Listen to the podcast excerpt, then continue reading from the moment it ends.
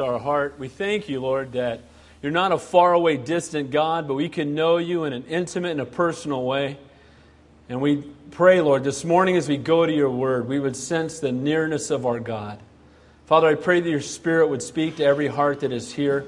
May you be our teacher, Lord. May man decrease, that your spirit would increase, that you would be glorified.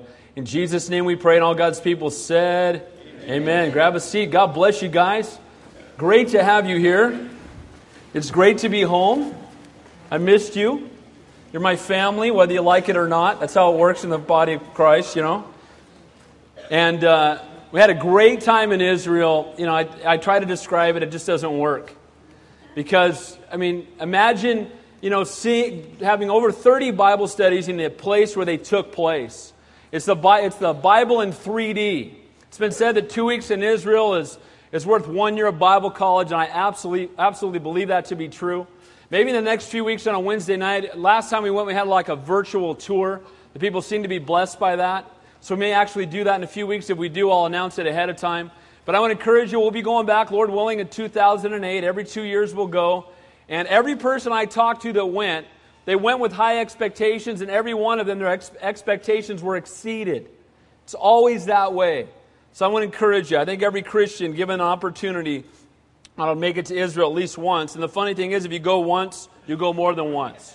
It's just the way it works. All right. Turn your Bibles to Philippians chapter 3. We're going to continue our verse by verse study through the New Testament. We're going to pick up where we left off. By the way, if you came in the last two weeks, I'm not a guest speaker, I am the pastor here. But praise the Lord for Bill and Joe and, and Mike and all the guys who filled in. I had great reports. And Guys, it's not about any man, it's about the one we serve, Jesus Christ. Amen? He's a faithful God, and He's the one who ministers to our hearts. I'm going to catch you up because it's been a few weeks since I've been here. We're going to continue to look at this incredible epistle of joy. You recall 19 times in this letter being written by the Apostle Paul to the believers in Philippi, he uses the word joy. Now, that seems great and, and seems understandable in the sense that they had sent him a gift, and he was responding to these people in a church that he had planted and his dear friends. But when you remember where he wrote it from, it's incredible because he was sitting in prison. Paul was sitting in prison, and there was a potential that he was going to lose his life. We know that he wouldn't lose his life this time, it would happen later. But as he's waiting to go before the authorities, he doesn't know if he's going to die or not. And yet he writes this letter filled with great joy. Because you know what, guys? Our joy is not based on our circumstances, it's based on how we're doing with our Savior. Amen? If you know the Lord, it doesn't matter what's going on around you because God is faithful and He's in control. And Paul's writing this letter filled with joy while sitting in prison. You know what? When you understand who's in control, you don't have to worry about anything. People often ask me when I go to Israel, aren't you worried? What, God's not in control over there? And by the way, you can't threaten me with heaven. Amen? I mean, the worst thing that could happen to us is the best thing that could happen to us. And it's having that eternal perspective. That's the perspective that Paul had. And he's writing this letter going, guys, God is so good. Let me encourage you to have joy in your circumstances. That was chapter one. Let me encourage you to have joy in spite of other people. That was chapter two. And now he's talking to them about having joy in, in, instead of worry. Not being worried, not being fearful, not being anxious, why? Because we know who's in control. As we come to chapter 3, I'll just review quickly the first half because we looked at it a few weeks back. And you guys forget after three days, let alone three weeks. So people say, Why are you repetitive? Because you guys forget. Amen? I'll ask you a question. I don't remember, right? So I used to do it with a youth group, and I found out that adults are just the same way. But here's the thing in the first half of Philippians, we were looking at the things that can rob us of our joy the things that can keep us away from what God has for us. And what we looked at a few weeks ago in the first half was a self righteous attitude. You know, I've never met people who are more bitter and bummed out than people that are legalistic. Have you ever met anybody who was legalistic that was happy? Doesn't happen. You know why? Because it's a burden to be legalistic. I got all these rules I must keep. I was talking to a young man on the plane on the way home. Pray for him. His name is David Raphael. And I was talking to him, Jewish, young Jewish man, and he had a whole lot of questions. He didn't know if there was a God or not, and if there was a God, he had to be Jewish. And, and you know, he talked to me about all the rules that had to be kept. And, you know, and I just said, bro, how's that working out for you? You know, all the rules you have to keep, it doesn't work. You can never be good enough to get into heaven if you're trying to get there on your own. And one of the things that will rob us of our joy is having a self righteous or a legalistic attitude of trying to achieve goodness through our good works. We will always fall short. That's why, praise God, we're not saved by our works, but by the grace of God. We need to understand, too, that if we're looking for physical things to be perfect, to be happy, you're never going to be happy. Amen. Things are always going to be going on in your life. There's always going to be struggles, whether it be finances or health or, or family issues. And it's hard to rejoice in the midst of difficulty if you're looking at things from a temporary point of view. The world looks at things from a right now point of view. We as Christians should look at things from an eternal perspective. You know what, guys? We're going to be dead a lot longer than we're alive, and I know where I'm going. How about you? And that's what really matters in life. Nothing else compares to where we're going to spend eternity. You know what? I just walked in the footsteps of my Savior, and that was awesome. But you know what's going to be even greater? I'm going to see Him face to face. I'm going to sit around and have a barbecue with my Savior. Amen? And you know, we're going to hang out with the Lord. The Bible talks about having feasts in heaven. We're going to be able to see Him face to face. There's going to be no more fear and no more death and no more sorrow and no more taxes and none of this other stuff. Amen? It's all going to go away, but we're going to be in His presence forevermore. Some of us will even have hair in heaven. It's going to be great. But here's the thing I'm looking so forward to seeing my Savior face to face. And you know what? When I'm bummed out, it's because I forget where I'm going. I get bummed out when I forget where my home really is. My home is not the trailer I live in in Scotts Valley. That's where I live now. But my home is in heaven. And I can't wait to get there. And sadly, the things that will keep us, that will stumble us from having the joy God wants us to have in life, the first thing that we saw in the first half of the chapter is that self righteous legalism, trying to keep all of the laws to somehow stand before God holy. Well, how did Paul address those guys who did that? He called them three things he called them dogs, evil workers, and the mutilation. Why? Because they were trying to put a burden on people. Guys, here's the thing, and I told this to this young man flying back from Israel. You know, you got a captive audience for 12 hours, you can talk about a lot. Where are you going, right? Plane was full. No more seats for you. You got to sit here, right? But the truth is that we were talking, and, and I was saying, he was saying, well, what about all the other religions? I said, you know what? Every other religion wants to take from you. Every other religion is you attempting somehow to be religious enough, to keep enough rituals to somehow be worthy for Almighty God. Guess what? Only in Christianity is it, which is the only truth that exists, is it where God wants to give to us, not take anything from us. That's the God we serve. For God so loved the world that he what? He gave his only begotten Son. He doesn't want to take from you, he wants to give to you. He wants to minister to you, he wants to bless you. And then the resulting worship is in response to all that he's done for us.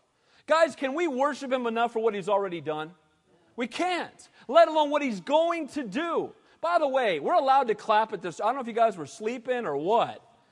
We're worshiping, there's like three people. It's okay to clap, amen? Is he worthy to be worshiped, to be praised, and to be? I know I'm fired up. I just wa- I was in the tomb two days ago. Okay. You come out of the tomb, Jesus rose from the dead. You come back fired up. Amen.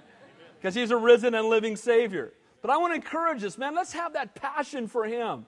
Let's not hide our light under a bushel. Let's not dial it down to fit in with the world, but let's stoke it up that they'll see Jesus in us and be jealous of the relationship that we have and want what we have. Amen?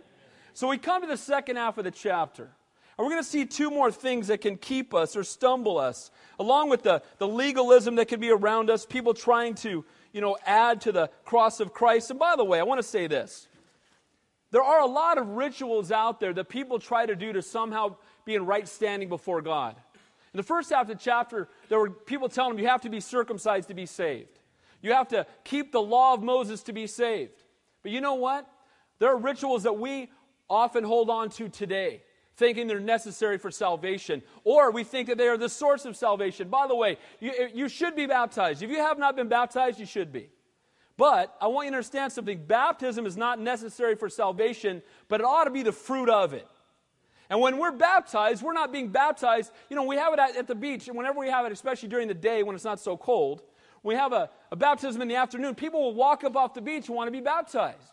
But they, they're just like wanting to safeguard in case there is a God, you know, dunk me, you know? If, you know, I, you know, a little water, I was going to go with body surfing anyway, so go ahead. And, and I'm like, no, no, no, no, no. Guys, those rituals don't save us. Those religious things that we do do not save us, but they ought to be a picture of what has happened to us. When we take communion, people think, oh, well, communion, that's, that's a way of, of drinking is and being saved. No, but it's a picture of what Jesus did for us on the cross. And as often as we do it, we ought to do it in remembrance of Him.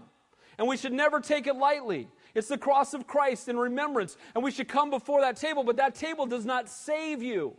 Water baptism does not save you. By the way, you can go to Calvary Chapel, Santa Cruz every Sunday for the next 10 years. Oh, he's going to be direct. And you can still go to hell. Because it's not church that saves you, it's Jesus Christ, Him crucified and risen from the dead. Amen? You know what, guys? We can be religious and we can keep the rules and the rituals and we can think that somehow we're going to please God. But you know what? Our sin separates us from God, and that's why Jesus had to come. And praise God that He did. I stood at the foot of Calvary just a few days ago and saw where our, our Savior was crucified. And then went into the tomb, and He's not there anymore. Amen? Amen? We serve a risen and living Savior. You've heard me say it before, I'll say it again. Buddha is dead. Muhammad is dead. Joseph Smith is dead. They're all dead, but Jesus Christ is a risen and living Savior, and that's who we serve, and we ought to be excited about it. Amen? There we go. Praise the Lord. So Paul was the most religious of all the men, and he's letting them know, hey man, he told them last week, last time, I'm the re- most religious guy going, and guess what? I was going straight to hell without Christ.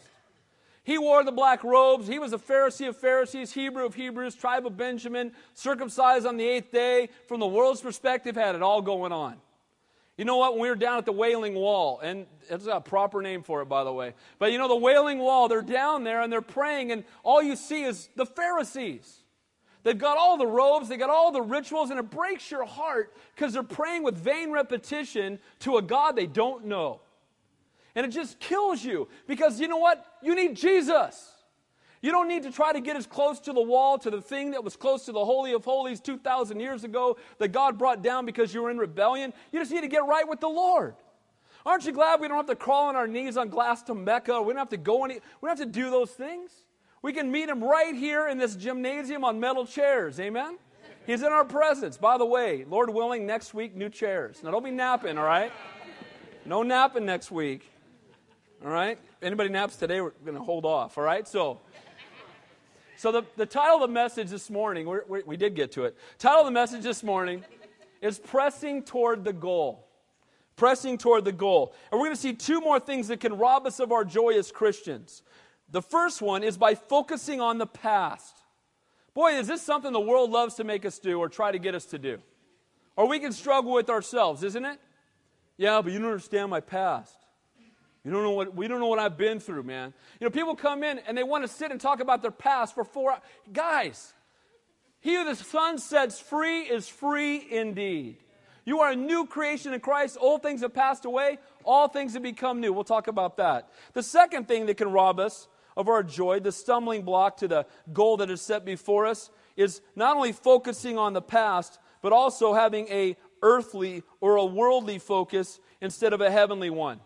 So having a, a, a, focus on the past, looking back instead of looking ahead, or having a worldly focus instead of a heavenly one, looking around instead of looking up. We ought to be looking up and looking ahead, not looking back and looking around. Amen? That was pretty good, I thought. All right. He's back. Verse 12. Pressing toward the goal. We're going to begin by looking at the first thing that a lot of people struggle with. It's very prevalent in the church today, and that's looking back. It's hanging on to the past. And we'll, I want to address that in a detailed way because you know what? The goal that's set before us is Christ likeness. Romans 8:28 says this, and we know all things work together for good for those who love God, to those who are called according to his purpose. For whom he foreknew, he also predestined to be conformed to the image of his son. When we have a spiritual mind and focus, we can count it all joy in our trials because we, we know who's in control. Look at verse 12. This is Paul speaking.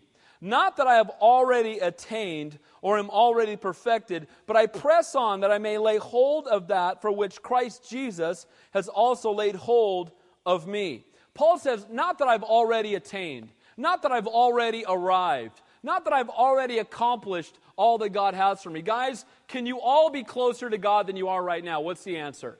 Absolutely. I don't care if you've been walking with God a day, a month, or 75 years. It always blows me away. Matter of fact, the school that my children go to, the former superintendent stopped going to church because he said he had matured enough. Praise God, we prayed and that guy left. Praise the Lord. Because you know what? We can never mature enough. Paul is the, he's the, the apostle who's laid down his life. He's been beaten, he's been mocked, he's been left for dead, stoned to death, and he says, I haven't attained anything. Not that I've arrived, not that I've attained, not that I've acquired it, but that I have so much more. While the fruit of the Holy Spirit is peace, we should never be satisfied with our Christian walk. Not, we're not to strive in the flesh, but we should be hungry to know God better. You've heard me say it many times. The Christianity is like a greased pole, either sliding, climbing up or sliding down. There is no stationary walk with God. You're either falling away or you're getting closer. My prayer would be that I'm closer tomorrow than I am today, closer next year than I am this year, closer daily for the rest of my life. But I know that I can turn away from Him very easily. How about you? I get my eyes on the past, I get my eyes on the world. And I want you to remember something. Don't compare your running with other Christians. That's a big mistake. Well, other Christians do it. Well, you know what? Other Christians do just about everything, don't they? You can find somebody calls on the name of Christ that's doing just about anything. Well, other Christians get divorced. Well, other Christians are committing adultery. Well, other Christians are doing drugs. Well, other Christians are smoking pot or drinking or partying. By the way, don't give me the pot line, all right? I don't want to hear it. Well, God grew it, so it must be okay. you know what? Try smoking some mercury. How'd that work out for you? That comes right out of the ground, too. Don't try that. Well, so the thing is, well, we'll look around We'll look around and we'll point at other Christians and we'll use them as the example. But you know what? The men that God used in the most mighty way were the ones that did not compare themselves with other Christians, but compared themselves with Christ. They didn't say, What are other people doing? How much can I get away with and still be a Christian? How far can I walk to the line? Can I, how far can I tiptoe on the cliff and not fall over? I want to be as far away from that thing as I can be. Amen? If I was at the Grand Canyon, I wouldn't have my kids tiptoeing on the edge. And the Lord doesn't want us doing that either. You know, the people I love in the Bible, people like Daniel. Everybody else is bowing down to what the, the great the latest command pray only unto Darius. And he says, I'm not, I'm praying to God. That's it. Why? Because my example is God, not man. Samuel stood for God when nobody else would. David, the only one willing to go down and fight the giant when everybody else was shaking in their boots, right? David, a teenager. By the way, I forgot to bring it, but we went to where David fought Goliath, and I brought some rocks back. It's pretty awesome. This is where he got them, right? It's good stuff, man. And so I love it. But here's the thing David went down there and fought the enemy when everybody else was quaking. Why? Because he didn't see from a physical perspective, but a spiritual one. He didn't see 11 foot 750 against a teenager. He saw 11 foot 750 against the creator of the universe. Game over. Amen? He had, a, he had an eternal perspective. And that's how God wants us to see things in life. He wants us to see it from a perspective of following Him, not the world, not men. And one of the things that men wants us to do today is to look at our past all the time, focus on what's behind us when the Lord says to leave it behind. He says there, He laid hold of me. He made his possession. Jesus chose you for the ultimate purpose of conforming you to his image. You're chosen by Almighty God. It doesn't get any better than that. I don't care, you know, any other accomplishment you've had in life, chosen by God. That's as good as it gets. Heaven bound. My best friend created the universe. How about yours? Right? My name's written in Lamb's Book of Life.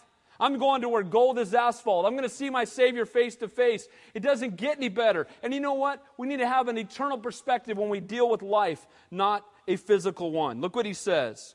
Brethren, I do not count myself to apprehend, have apprehended, but one thing I do.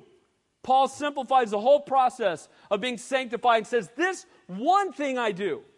This one thing. The Apostle Paul arguably the greatest Christian who ever lived. This one thing I do. What does he do? Look what he says. Forgetting those things which are behind and reaching forward to those things which are ahead. Forgetting those things which are behind. Letting those things go. Now, we'll talk about this in a minute in case you start to panic and think you should never talk about it. There's a place for it. But, guys, we don't meditate on it and we don't live there. You know what? We can lose focus by meditating on what's behind us in two ways. One, we can look back at the accomplishments in life and get complacent. Pastor Chuck talks at the pastor's conference every year. I've been asked to speak at the pastor's conference this year, and they asked me what I wanted to speak on, and I knew immediately. And you know what it is? It's the heart, the passion, and the, and the calling of the pastor. What is he called to do? What, you know what? If I'm not having this intimacy with God, I'll never be able to minister to anybody. Amen? It starts right here. And the key is that the Calvary Chapel movement has been used mightily by God. If you're new here, just know that the Jesus movement of the 60s, with all the hippies getting saved, that started because somebody had a burden to teach the Word of God to those that nobody else wanted to talk to. And that ought to be the way the gospel's preached. Amen? And out of that, thousands of churches have been planted all over the world. But Chuck says this, and you know what? It grips my heart every time he says it. Every great move of God begins well. But a movement be- can become a memorial overnight as soon as you get away from God's Word. As soon as you become complacent and say, Look at all we've done. Look at all that we've done. You know what, guys? I want God to do more in the future than He's done in the past. My heart wants to be, I want to see God reach Santa Cruz. I want Santa Cruz to go from being known as a liberal, left wing town that doesn't believe in God to the Bible Belt of Northern California. And you know what? God can do that. Amen? He can. And you know what? Greater is He that is in us. He can do it. Santa Cruz, Holy Cross. God's not done here yet. And it's got to start in our hearts first. But you see, the point here is that we can get lackadaisical by what's happened in the past. You oh, know, God's used me a lot. I'm, I'm done. I've done enough. Look at all that God's done with us. Isn't it great? And keep looking back. But we also can not only become complacent, but we also can get to the point where we become crippled by past sin and failure. And I think that's usually what happens a lot more often. People look back and, but you don't understand what I've done in my past. You don't understand. Guys, there is therefore no condemnation for those who were in Christ Jesus. Amen? If anybody's accusing you and condemning you, it's not the Lord. You've heard me say it many times. Next time Satan reminds you of your past, remind him of his future. Amen? You know, the truth is that we're not condemned. We have been set free by the blood of the Lamb. But here's the point that so often we'll look at what's behind us. And the Bible says forget. The word there in Greek means to neglect, to no longer care for, to give over to oblivion. Paul says, This one thing, this primary thing I do, I don't look back anymore. I don't talk about the things in my past, but instead I'm pressing onward in the Lord. And pursuing Christ's likeness is going and going forward with the Lord, I must first forget what is behind. If not, there's always going to be a temptation to, to go back. Now, I'm going to get in trouble for this, but that's okay. It won't be the first time. Here's the thing, guys. We don't need worldly counsel, we need godly counsel. Bible says in Psalm 1 to walk not in the counsel of the ungodly. So, your neighborhood psychologist, psychiatrist, those who don't know God, guess what? They don't need you don't need their counsel, they need yours. Because you're saved and going to heaven, you're a new creation in Christ, you're filled with the Spirit of living God. They're not. You know, that's not popular in the world today. I get more gr- grief for saying that stuff than anything else. You know why? Because we've been so ingrained with, I've got to go three sessions a week for the next five years to deal with my baggage. I've got to deal with it. I've got to get my issues out, man. You don't understand. I'm purging the stuff, okay? Whatever. Here's the thing, guys. It, he who the Son sets free is free indeed. What does that mean? I'm a new creation in Christ. Is that true or not? Now, I want to say this. People have had things, horrific things happen in their past. Is there a time to sit down and have biblical counsel? Yes. Is there a time to sit down and talk to a pastor and say, man, I'm struggling. Here's what happened. I'm struggling. You know what? We need prayer. We need to ask God to, to touch us and heal us of that stuff. But we don't live there for the rest of our lives. Amen? We don't hang out there. We don't meditate there. We don't use it as an excuse for why we're never going to do anything for God going forward. He can heal us and transform us. If anybody could be bummed out about their past, how about the Apostle Paul? Before he got saved, what was he doing? Killing Christians. He was holding the coats while they stoned Stephen to death. If anybody could look at their past and go, oh, I'm worthless and weak and I can't do anything, it would be Paul. But you know what? This one thing I do, he says, I leave that behind. There's still consequences of it. My heart's still broken because of it, but I'm a new creation in Christ. And now I'm walking with him. And I can do all things through Christ who strengthens me. Amen? And the word all in the original language means all. So we can do all things through Christ. Aren't you glad? You can reach your campus for Christ, high schoolers. You can reach your neighborhood for Christ. You can reach your coworkers for the Lord. We can do all things through Christ who strengthens us. And you know what? If we get so bogged down in what's happened behind us, we'll never be able to be used by God going forward. I want to encourage you again. There's a time, I don't, want, I don't want you to think that you shouldn't come in for counsel. If you got something in your past you're struggling with, come in, we'll pray for you. We'll open up the Word of God and we will encourage you from it. But I want you to know that God can deliver you completely. You know what I believe too? He can turn that test into a testimony. He can take that difficulty you're going through. I counsel people all the time. I look right across the table at them. I say, What you're going through right now will be a testimony you're ministering to somebody about six months from now if you'll let God use you. You absolutely will. You'll be able to say, I was right where you are. You know, my wife and I lost our first child. And I'll never forget when that happened. I remember thinking, how, why would God let this happen? You have no idea how many hundreds of people I've been able to minister to say, I understand just how you feel. I understand just what you're going through. I've been exactly where you are. I've got a child in heaven too, just like you do. You know what? God will allow us to go through tests that it might be a testimony to His great grace. Guys, we need to not look at our past and the struggles of the past as things that will weight us down for a lifetime because the enemy will use that to keep us from being useful for the kingdom of God. Again, the Apostle Paul is such a great example because he had many great victories for the Lord. People have been saved, churches have been planted, miracles have been performed, but he was neither crippled by his past nor, was he complacent because of the great things that he had done, that God had done through him, I should say. He didn't allow either one of those extremes to stop him from saying, God, it's all about you. How do you want to use me today? Guys, we got to wake up every morning saying, Lord, how can you use me? He pressed on into a deeper walk, a greater, greater, more fruitful life. I love the story of Cortez when he landed in, Mex- in his conquest of Mexico. The first thing he did was he set all 11 ships on fire. I like that. Burn the ships. So, guess what? No going back, right? You burn all the ships, where are you going? Forward. You can't swim back. Long ways, right? And the point is, often we need to do that in life. We need to burn some ships. We need to say, Lord, it's in my past. Lord, I lay it at your feet. Lord, help me, touch me, heal me, and let me move forward. Lord, and also, even in those areas where, we, where God has used us mightily, may we not rest in that. He says they're reaching forward, it's making a concerted effort to draw near to God. He says in verse 14, I press toward the goal for the prize of the upward call of God in Christ Jesus. He's running for the prize, the upward call, the heavenly calling, leaving that which is behind to, to go forward for the things in Christ in Christ, in knowing Him, in loving Him, in serving Him, in following Him with reckless abandon. You know, we need some more Christians with a little reckless abandon in their lives. We need some more Christians who aren't ashamed of Him and don't dial it down because you're in a restaurant. I encourage you, pray out loud at the restaurant. It's okay. Amen? You know, I, I can't tell you how many waitresses have come up to me and go, you know what, no one ever does that, but that really ministered to me. I said, praise the Lord. You know what? Start singing worship songs in the grocery store. You never know what's going to happen. Amen?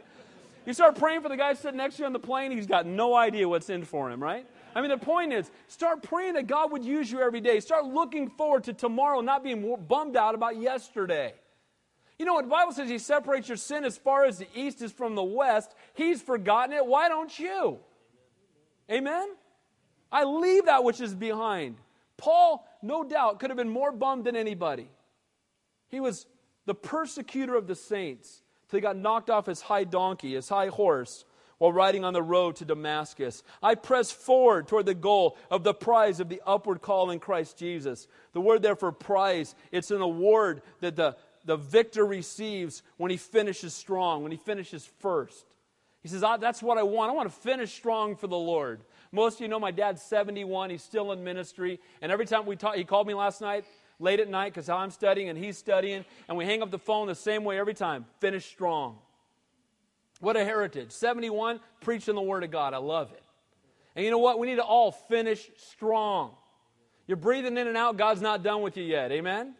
God has more He wants to do with every single one of us. Verse 15 and 16. Therefore, let us, as many as are mature, have this mind. And if anything you think otherwise, God will reveal even this to you. Nevertheless, to the degree which we have already attained, let us walk by the same rule. Let us be of the same mind. He's exhorting the, believers to be of one mind. You know, one of the things I know grieves the heart of God is Christians fighting with each other.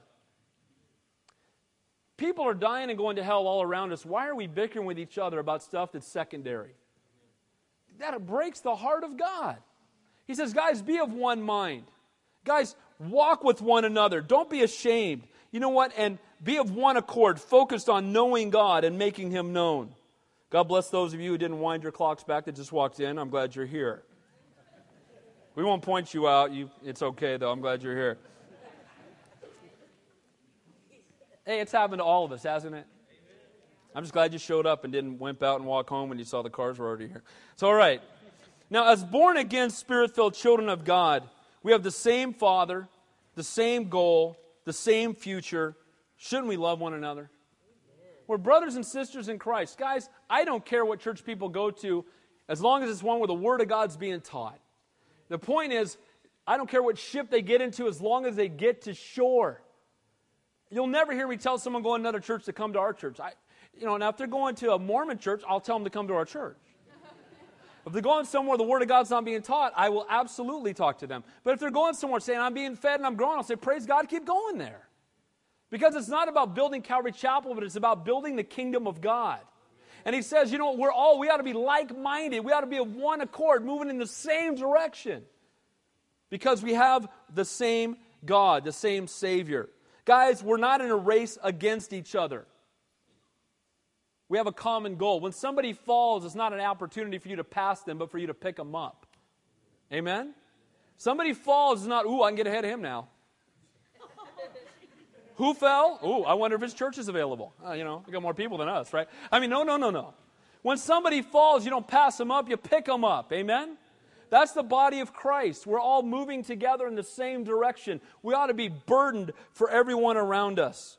As we continue to grow in spiritual maturity, as we press toward the goal, the trials and temptations are going to be opportunities for growth. Spiritual maturity means you don't quit or look back, but you keep moving forward in Christ. And that's what he's saying. What we've attained, let us walk by the same rule. Let us be of the same mind. We're brothers and sisters in Christ. It says in Proverbs, For if a just man falls seven times and rise up again, but the wicked shall fall into mischief. You know what, guys? However many times you fall, it's just getting up one more time that matters.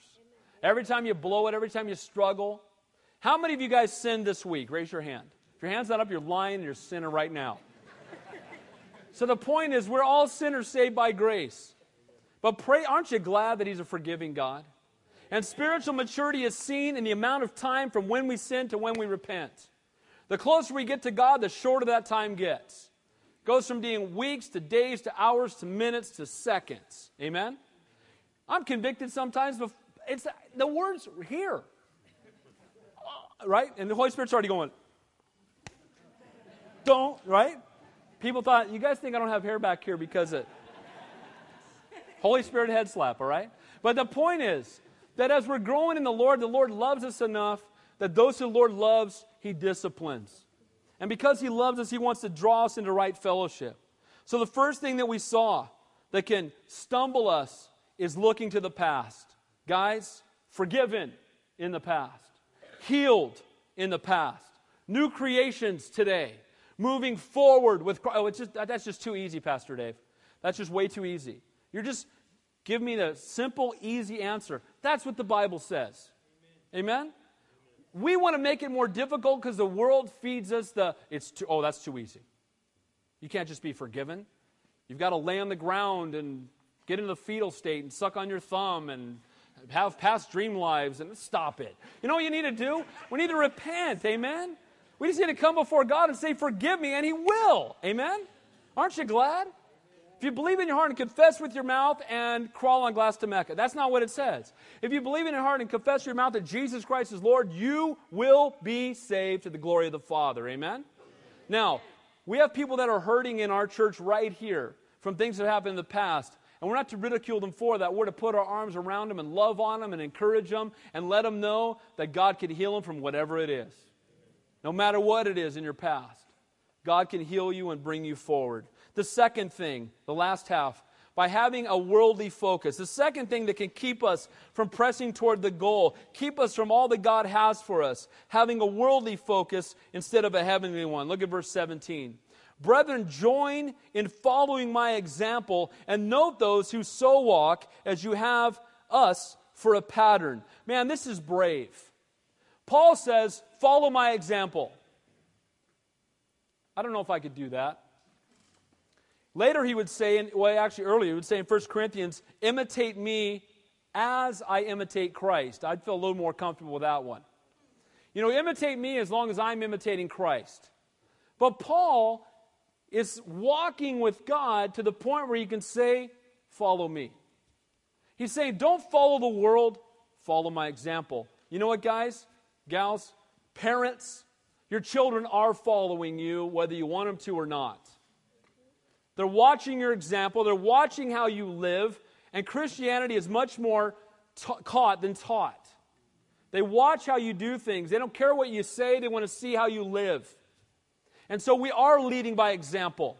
And our children are watching us. And he says, Follow me. You have us. Speaking of the, the mature believers, you have us for a pattern.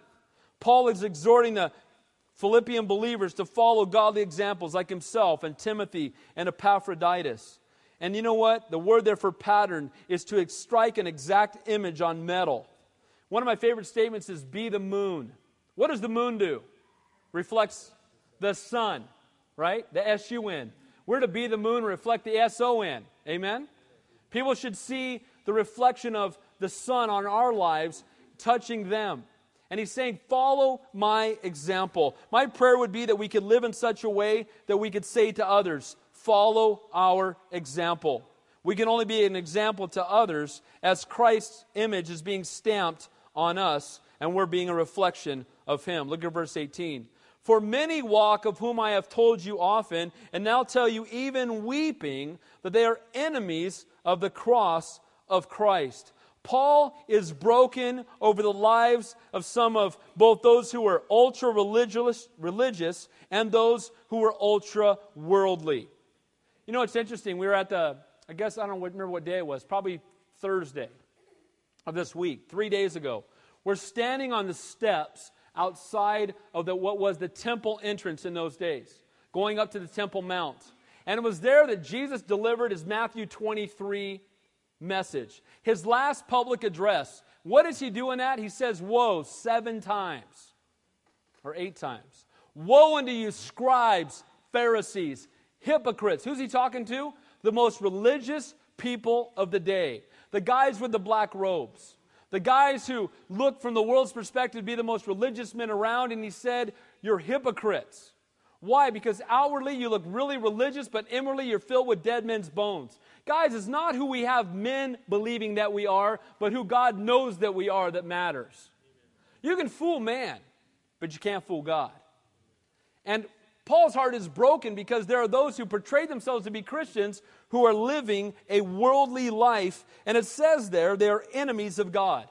The Lord said in that text, He called them brood of vipers, white snakes, whited serpent. Now, how do you think the Pharisees were feeling about this message?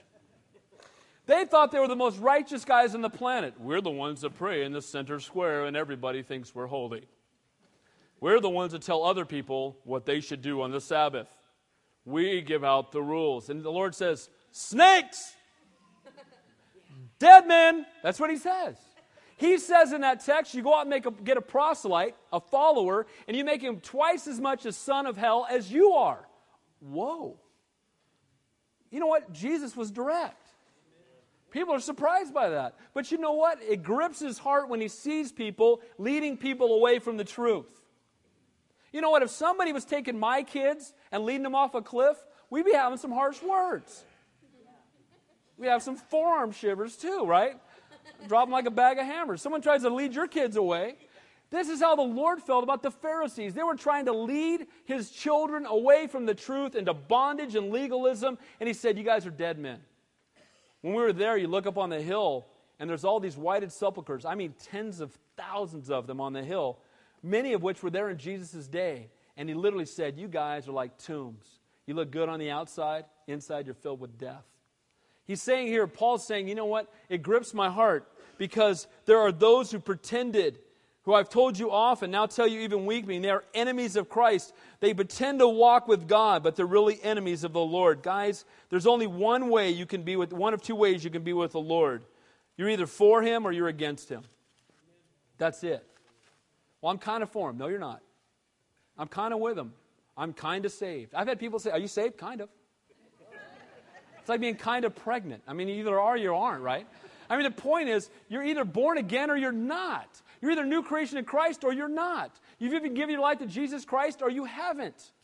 And don't give me a list. Don't give God a list. You're not going to stand before God on Judgment Day and say, Well, I, I uh, was down on the beach one day pounding some beers with my friends and they were having a baptism, so I went forward at that. And then I saw a pastor on TV one time. I can't remember what he said, but I remember that. And a few times I went down to the gymnasium and sat on metal. That's got to count for some points. Set on some metal chairs. And, and we often try to, you know, somehow prove that we're Christians by things we've done. It's not about what we've done, it's about what he did. It's about what he did. What did he say? Last three words. It is finished. The Tetelestai. It is finished. He didn't say there's a good start. He didn't say that's step number one of 12. He said it's finished. And so, praise God, we're new creations in Christ. And he's saying, look, many walk, but let me tell you right now, they're enemies of Christ. And look what he says about them. How do you know who they are? Whose end is destruction, whose God is their belly, whose glory is their shame, who set their mind on what? Earthly things. The Bible says in Colossians 3 2, one of my favorite verses, set your mind on things above, not on things of this earth. And we're bombarded with worldly things all day, every day, aren't we? And it's so easy to just do it. I used to tell the youth group all the time that if I, the next four years, if all I can do is get you from doing this to get you to do this, that's all, if I can just get you to do that. Quit worrying about your friends at school. Quit worrying about what everybody else thinks and just get right with Him. And the rest of it will take care of itself. Amen? And the point here, he's making as many walk, but he says there, their end is destruction. The Bible never teaches hell. The Bible teaches more about hell than it does about heaven. You know, if you go to a church growth seminar, they'll tell you don't talk about sin and don't talk about hell. You know who's running those church seminars, as far as I'm concerned? Satan. Satan doesn't want anybody to talk about sin or hell because that's where he's headed. And he wants as many people to go there with him as possible, right? Here's the truth. As your pastor, I must tell you about it because I don't want you to end up there. You need to know that it's real that hell is a real place. God didn't create it for man, He created it for the devil, but whoever chooses to follow Him. Here's the thing, you guys whether it be the Judaizers, the real religious people, or the Gnostics, or the, the Gentiles who are just wallowing in their sin, the destination is the same if you don't have Jesus. Oh, being a good man's got to count for something. Being a good man's got to count for something. Certainly, Osama bin Laden's got more coming to him than my next door neighbor who bakes cookies and hands them out down the street. Guys, how many sins does it take to be a sinner? One. And you know what? If God allowed one sin in heaven, he'd have earth part two. He can't do that, and he won't. So sin keeps us out of heaven. But that's why Jesus came. He took all of our sin upon himself. He suffered and died. And every person that goes to hell will only go because they reject the cross of Christ. They say, I can do it on my own. Lord, I don't need your help. He's saying, you know what? His heart is broken because there are those whose end is destruction, whose God is their belly. You know who I thought of when, it, when I, whose God is their belly? I thought of Esau. Remember Esau coming in? Hey, uh, Isaac, man, make me some soup. I'll give you my birthright. I'll let you be like firstborn, and you can have double of everything, and you can have my birthright and favor with God and favor with for a bowl of soup. Who's who is his God? His belly. He's more worried about feeding his flesh than standing right before God.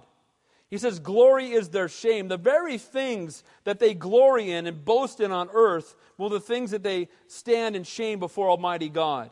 The Bible tells us that our good works are as filthy rags apart from the cross of Christ. The world today is often proud of the very things that ought to be ashamed of. I'm amazed at some of the things the world is proud of today. Guys walking around boasting with how many women they've slept with. I had a guy tell me that. I've slept with over 500 women. I'm like, don't stand too close to me.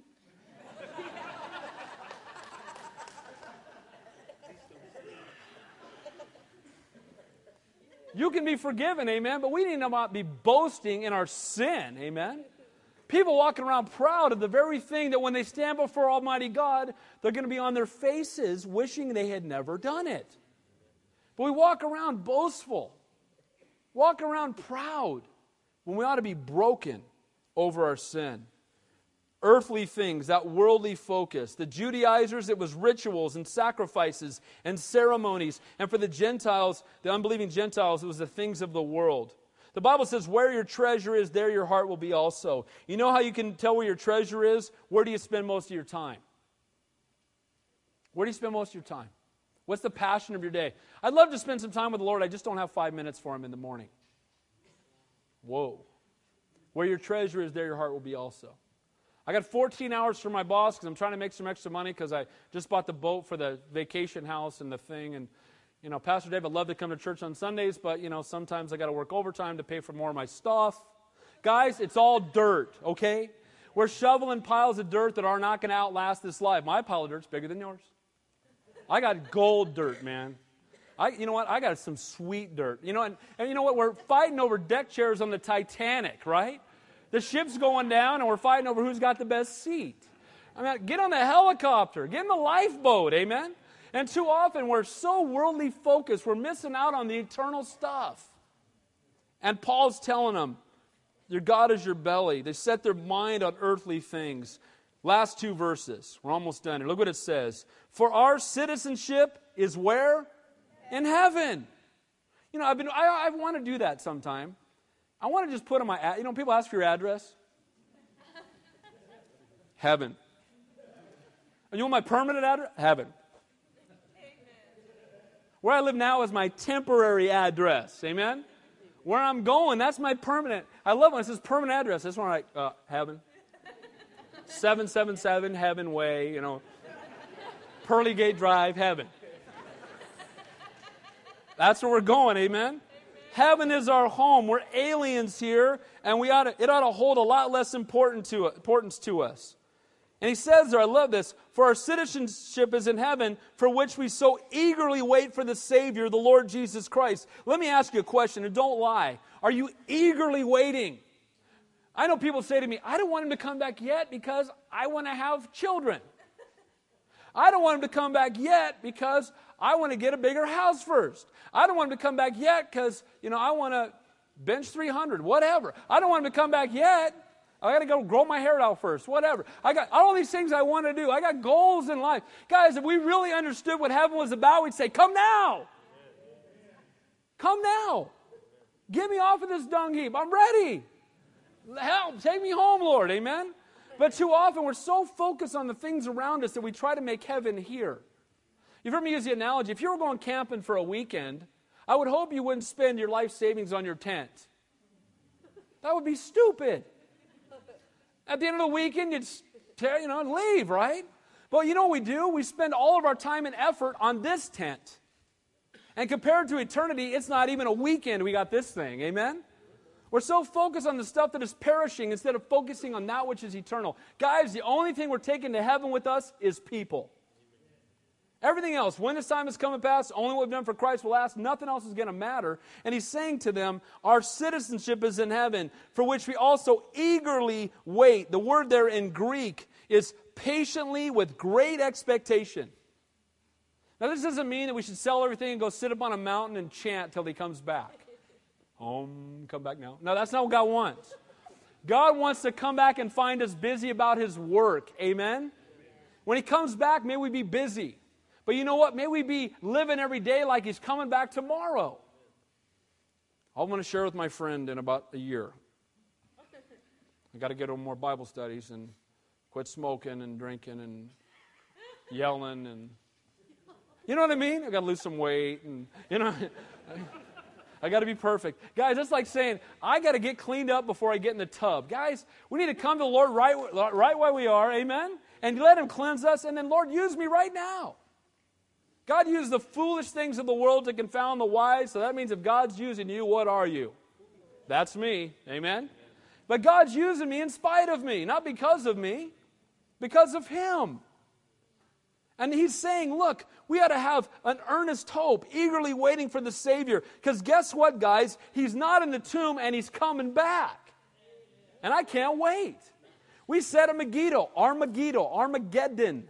Looked out, and we know where the final battle is going to take place. By the way, it's at the foot of Mount Carmel, which I think is awesome, because Mount Carmel is where the prophets of Baal cried out to their God, and Elijah waited and then cried out to the true and living God, and fire came down. Guess what? At the foot of that hill, the same thing is going to happen.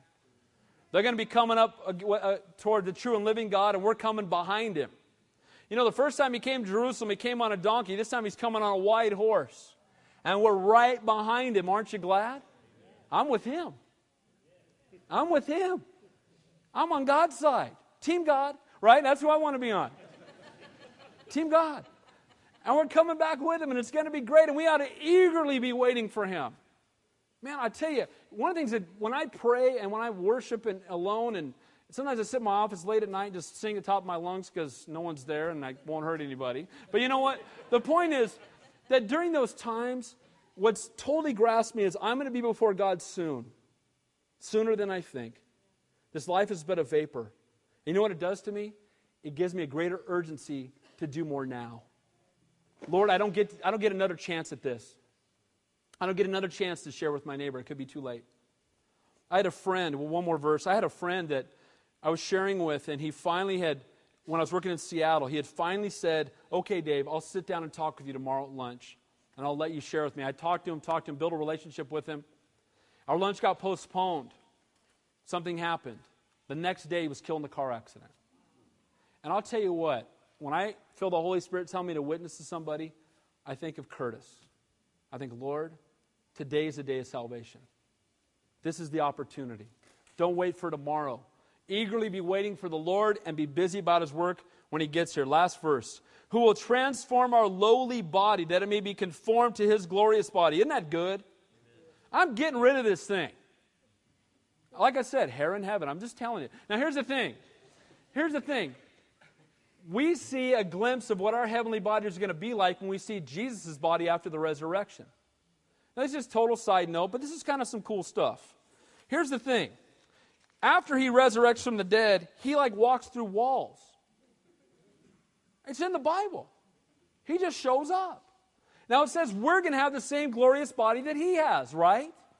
Mount of Transfiguration, Paul got a glimpse, uh, Peter, James, and John got a glimpse, right? He showed him his glorified body. Whoa. And Elijah and Moses had them too, right? Guess what? We're going to get rid of these things and get glorified bodies. We won't have to watch our, our calorie intake or do sit ups or anything. We're going to have glorified bodies in heaven. Amen?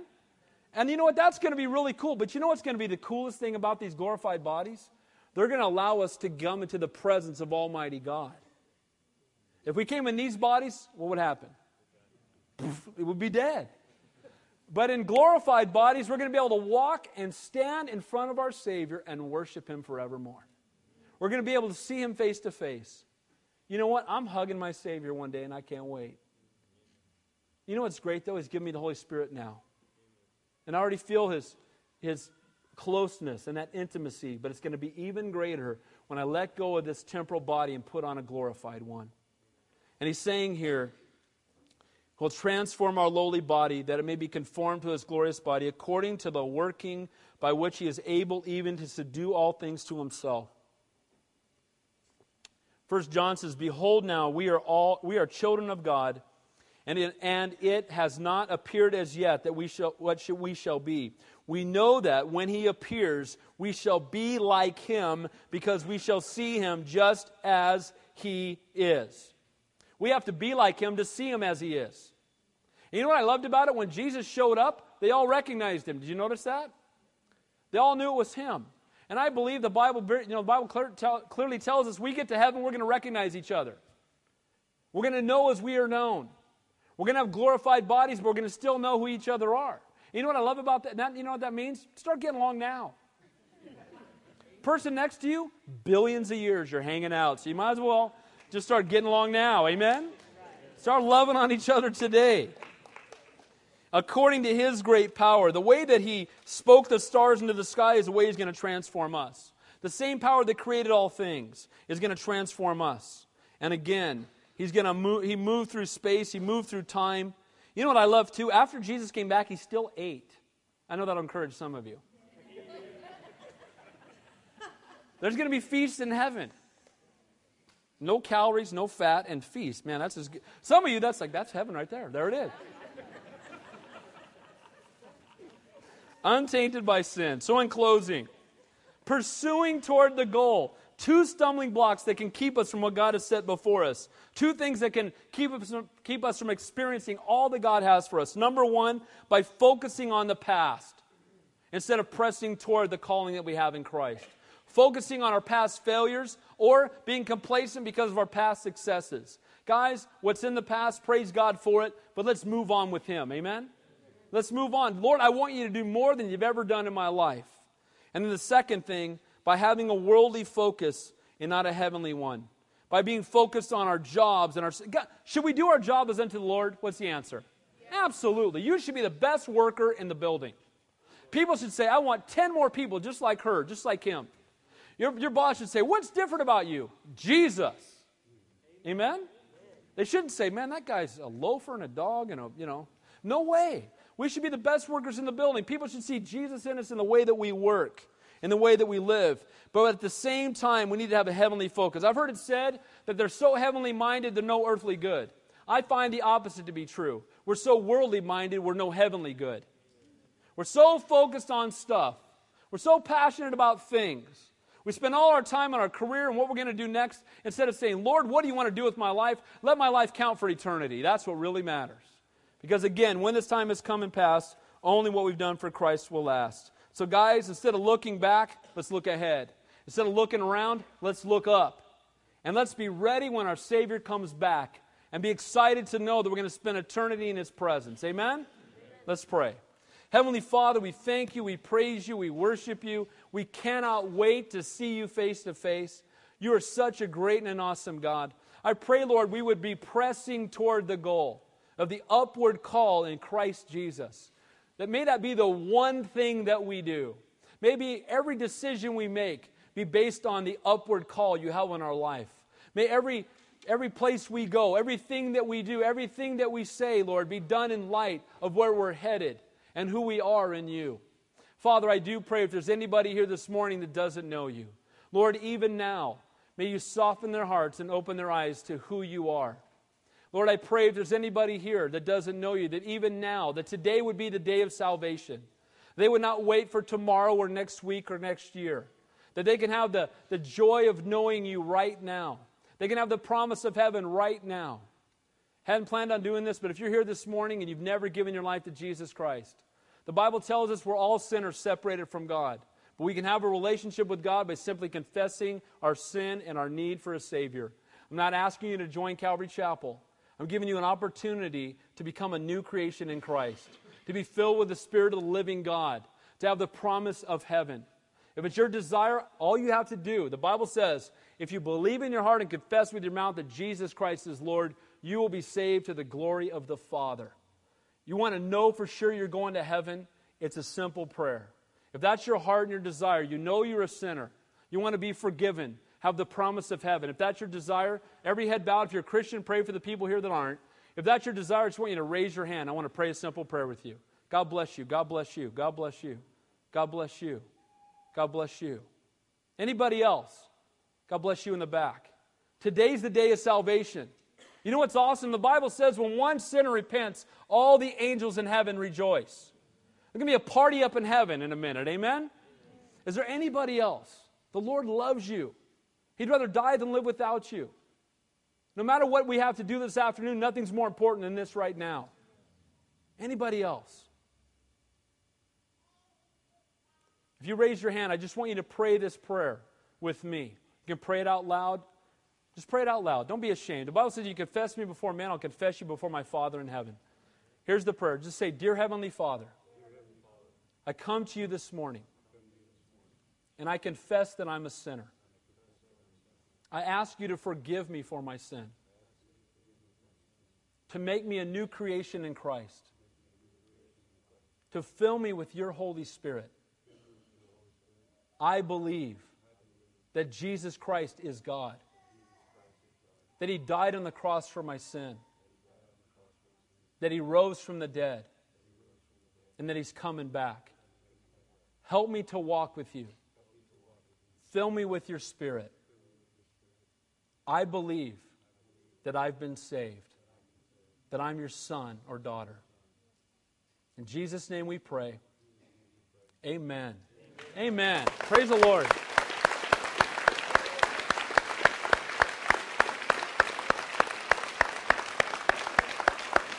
Amen. You know what's awesome? All the angels in heaven are having a party right now, too. And if you prayed that prayer today for the first time, I don't want you to leave here without talking to one of the pastors. The pastors are going to be up here in front. I want them to be able to pray with you. We want to, we want to welcome you into the family of God, whether you go to church here or somewhere else. Get plugged in, make sure you have a Bible, and know that you're going to heaven. Amen? Amen. Amen. Let's stand and close the worship song.